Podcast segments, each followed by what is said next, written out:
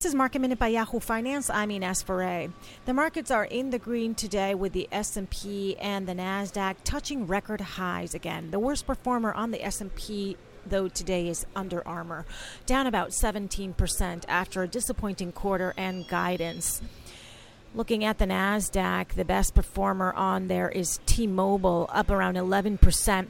Also, Mercado Libre, that's the worst performer on the NASDAQ today after disappointing on its bottom line for its latest quarter. For more market minute news, head to yahoofinance.com.